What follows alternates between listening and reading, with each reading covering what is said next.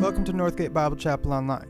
Thanks for checking out our podcast, where you can listen to our latest sermons, filled with teaching, encouragement, and hope from God's Word. So, whether you're outdoors, in the car, or just poured some coffee, let's dive into today's message.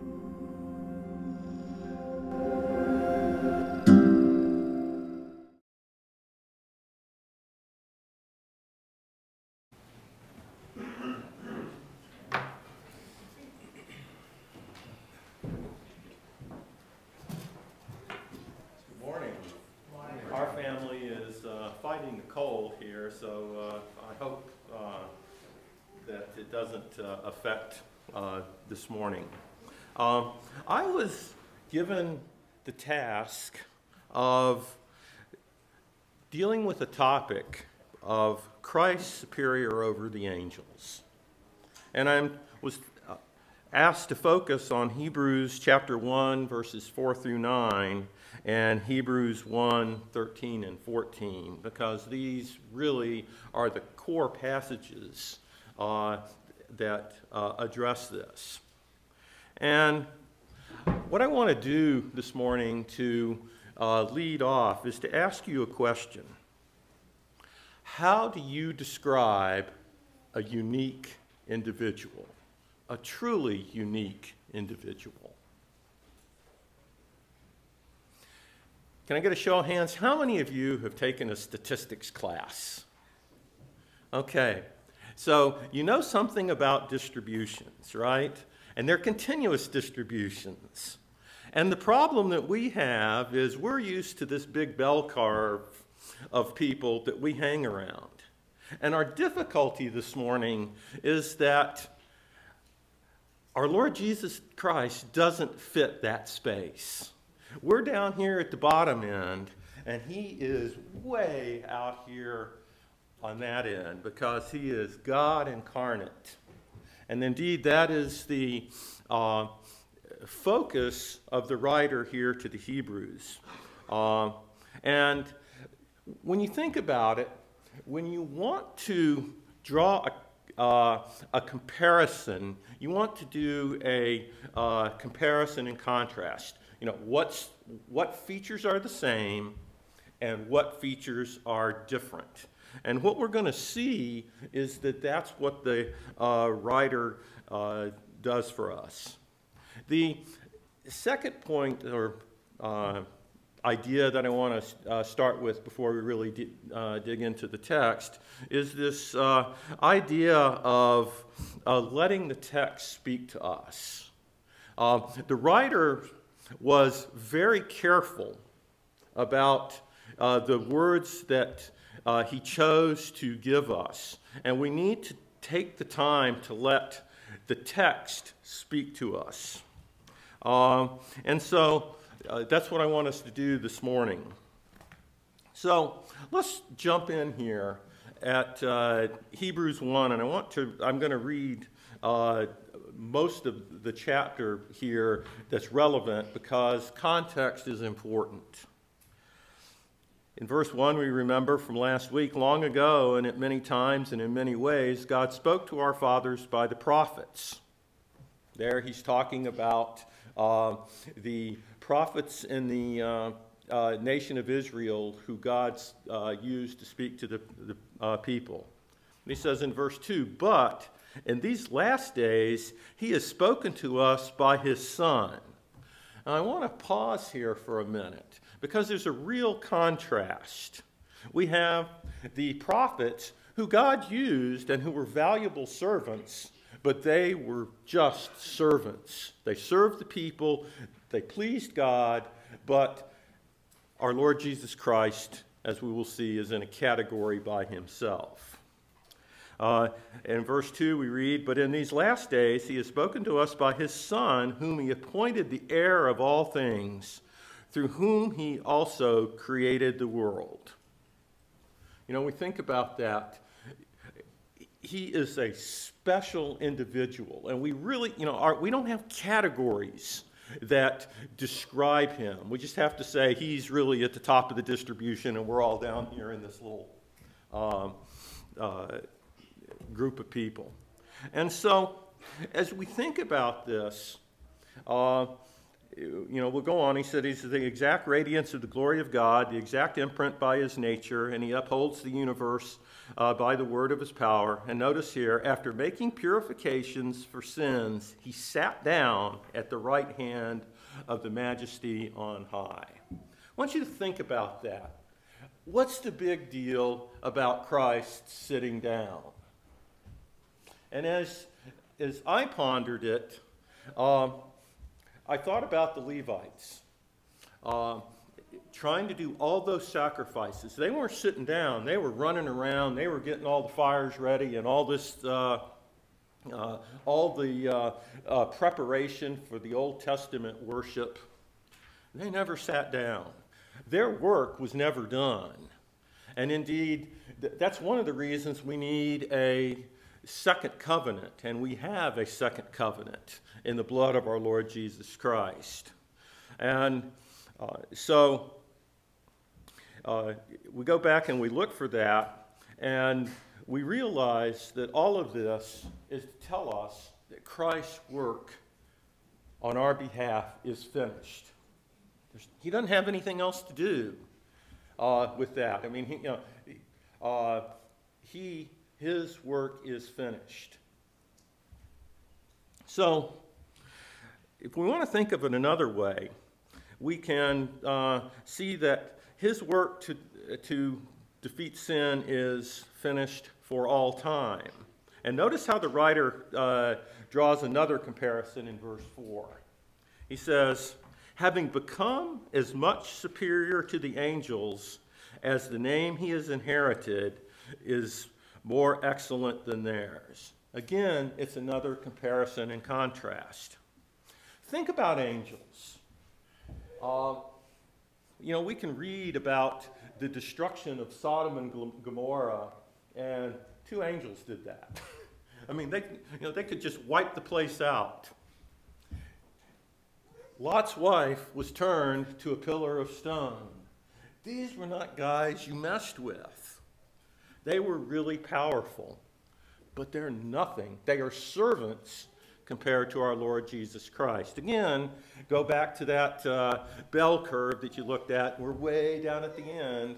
And, the, you know, here we are in the little bell, and somewhere in the middle are the angels, or actually not that far from us are the angels. And way down at the other end, that you have to use a logarithmic scale to see, is our Lord Jesus Christ, because he's, he is different, he is unique. Uh, so, again, uh, we remember the consequences for Lot's wife, too. She disobeyed uh, the angels by looking back uh, and wasn't following uh, their instructions. And as I, as I read that part here and thought about what had happened, I realized that uh, the, the problem is thinking too highly of ourselves.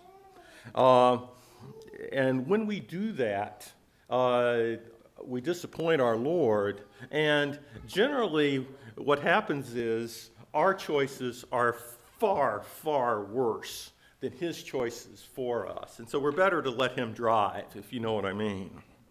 So, again, uh, the writer is going to continue with comparisons. Again, we're doing a comparison and contrast today. And so he asks the question. He says, For to which of the angels did God ever say, You are my son, today I have begotten you? You know, you think about that, you look through the scriptures, and guess what? God never said that to any human. You know, there was no one who was qualified to be on stage with our Lord Jesus Christ. Uh, and then what's kind of interesting is we see the writer to the Hebrews uh, jumping uh, in to use the Psalms to, uh, to make his argument for us. He says, Or again, I will be to him a father, and he shall be to me a, song, a, son. And that's Psalm 2 7 uh, that the writer used. And so, what I want to do here is, again, remember I was telling you about context. I want to look at the context here uh, to, to get the full flavor of what uh, the writer is, uh, is saying. Uh, the Hebrews is, has cited it. Let's see what the, what the psalmist wrote.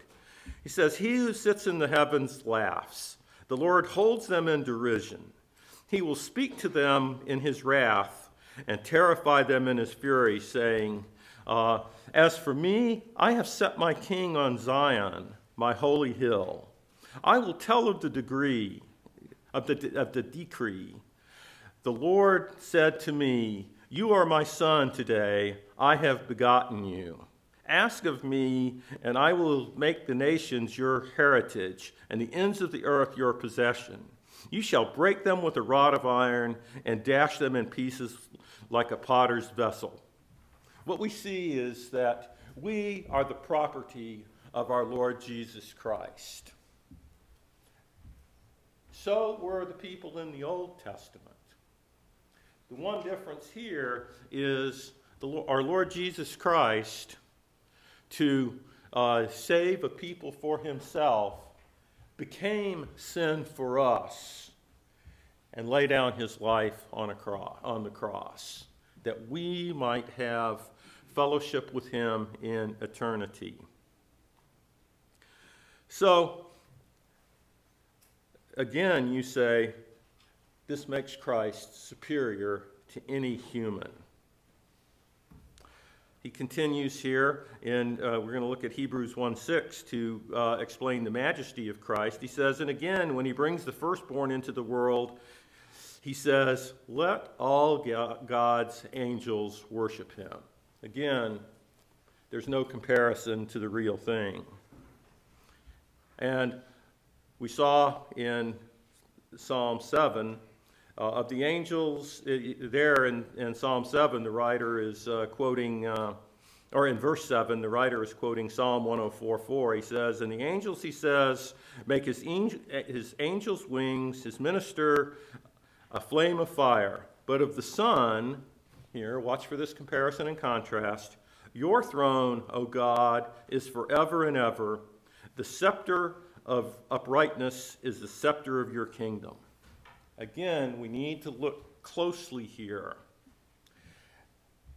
Notice how uh, the Son is described. Your throne, O God, is forever. I mean, we have God the Son, we have God the Holy Spirit, uh, and then we have God the Father. Uh, the angels aren't in any of this you know, you know, they're still the hired help down here with us. Um, so that is, is something to dwell on here and think about the majesty of our Lord Jesus Christ here. Again, let's continue uh, in uh, verse 9, where we have the, uh, a quote from Psalm 45, 6 and 7. He says, You have loved righteousness and hated wickedness before God, your God has anointed you with the oil of gladness beyond your companions. Again, our Lord Jesus Christ is unique here. He continues in verse 10. He says, And you, Lord, laid the foundation of the earth in the beginning, and in the heavens are the work of your hands. They will perish, but you will remain. They will all wear out like a garment like a robe that you will roll up. That's quite a, uh, that's quite a uh, description here. Uh, our Lord Jesus Christ is eternal. This earth is going to be destroyed. Notice uh, where he goes then. He goes like uh, he says, "Sit like a uh, sit like a garment that will be changed, but you are the same, and your years will have no end. And notice verse 13 At my right hand until I make your enemies a footstool for your feet. Now, that isn't finished. We still have a lot of rebels down here.